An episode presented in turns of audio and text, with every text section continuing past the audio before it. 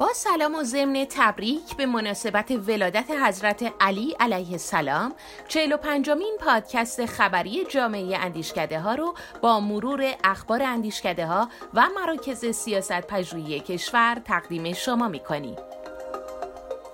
از فردا یعنی شنبه 9 اسفند ماه مرحله دوم جایزه ملی سیاستگذاری آغاز میشه و طی اون 61 پروژه از 33 اندیشکده در 16 پنل موضوعی به رقابت می‌پردازن. این رقابت تا شنبه 16 اسفند ادامه داره و کمیته علمی هر پنل مرکب از سه نفر از اعضای شورای علمی جامعه اندیشکده ها به ارزیابی و داوری ارائه ها می‌پردازند. پوسترهای هر پنل که شامل اطلاعات هر پنل اعم از عناوین پروژه ها، تاریخ ارائه ها، اندیشکده ها و کمیته های علمی میشه روی خروجی کانال تلگرام جامعه اندیشکده ها در دسترس شماست که می‌تونین انتخاب پنل مورد نظر پخش زنده اون رو از کانال آپارات یا صفحه اینستاگرام جامعه اندیشکده ها دنبال کنید. این هفته مدرسه حکمرانی شهید بهشتی فراخان پذیرش دانشجوی دکترای حکمرانی منتشر کرده. پذیرش دانشجو در این مدرسه طبق آزمونی عمومی تحت نظارت سازمان سنجش صورت می‌گیره. اطلاعات و لینک های تماس و ثبت نام در این آزمون رو می‌تونین از سایت جامعه اندیشکده ها دریافت کنید.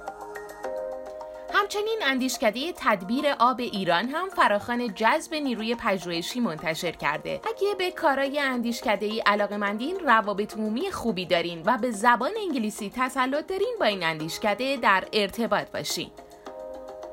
و پژوهش برتر این هفته سایت جامعه اندیشکده ها که کاری از اندیشکده مهنا تحت عنوان آسیب شناسی فرایند محاسبه و اخذ مالیات از وکلا توضیحات حامد مجیری رو میشنویم ببینید مطابق با آماری که سال 97 در دسترس ما بود. متوجه به سهمی که مشاغل توی جی پی کشور داشتن. انتظار می‌رفت که مشاغل توی سال 97 148 هزار میلیارد تومن مالیات پرداخت کنن این در شرایطی بود که مالیات حقیقی پرداخت شده. توسط مشاغل توی اون سال تنها 9000 میلیارد تومن بود. خب این نشون میده که زیر ساخته حاکمیتی ما واسه اخذ مالیات از مشاغل زیر ساخته خوبی نیست. اما حالا چه امارایی وجود داشت که ما روی بحث حرفه وکالت به صورت مشخص حساس بشیم. طبق گزارش سازمان اون مالیاتی طی سال 88 تا 93 85 درصد 85 درصد از وکلا مالیات ابرازشون صفر بوده و تنها یک و دو دهم درصد از اونا مالیاتی بالای 5 میلیون تومن برای خودشون ابراز کرده بودن. به شکلی که کل وکلا توی سال 93 فقط 210 میلیارد تومن مالیات پرداخت کرده بودن و این در شرایطی بود که ما اظهار نظرهای مختلفی از مسئولین مثل نمایندگان محترم مجلس کارشناسا و حتی نایب رئیس سازمان مالیاتی میشنیدیم. مبنی بر فرار مالیاتی چندین هزار میلیارد تومنی وکلا مثل 6 یا 12 هزار میلیارد تومن. خب حالا اگه بخوایم فرآیند اخذ مالیات از وکلا رو بررسی کنیم مطابق با آیین نامه حق الوکاله وکلا مصوب سال 1387 وکلا موظفن یه نسخه از قرارداد بین خودشون و موکلا در اختیار قرار دادگاه قرار بدن که دادگاه به وسیله اون اولا حق الوکاله وکلا رو احراز کنه و بعد بتونه مالیات اون رو تخمین بزنه. ولی در واقعیت اتفاقی که میفته چیه؟ اتفاقی که میفته اینه که وکلا یه نسخه قرار داد بین خودشون و موکلشون تنظیم می‌کنن و وقتی که به دادگاه مراجعه می‌کنن و دادگاه از اونا نسخه قراردادشون رو مطالبه می‌کنن میگه که من مطابق با تعریف حق الوکاله گرفتم.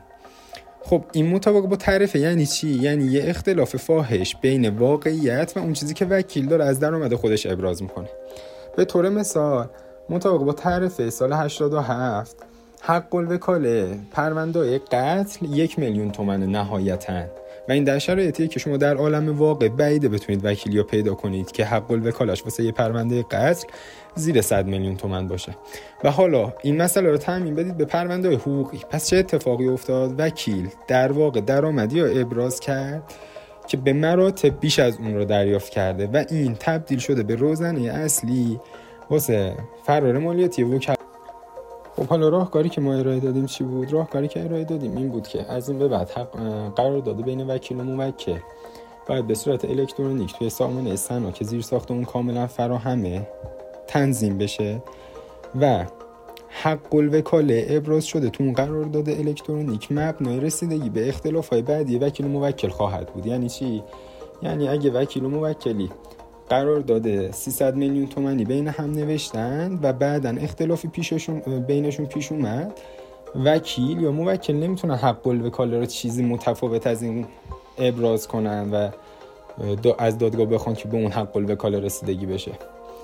و مبنای رسیدگی دادگاه به حق الوکاله همون حق الوکاله که توی قرارداد ابراز شده.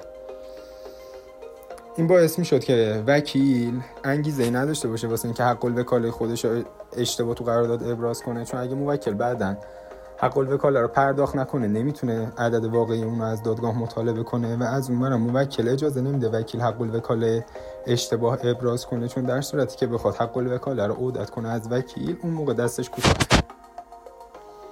ممنونم از حامد مجیری پژوهشگر آسیب شناسی فرایند محاسبه و اخذ مالیات از وکلا برای دریافت متن خلاصه و گزارش کامل این مطالعه به ایرانتینگتانکس.com مراجعه کنید و برای ما نظرات و پیشنهادات خودتون رو ارسال کنید.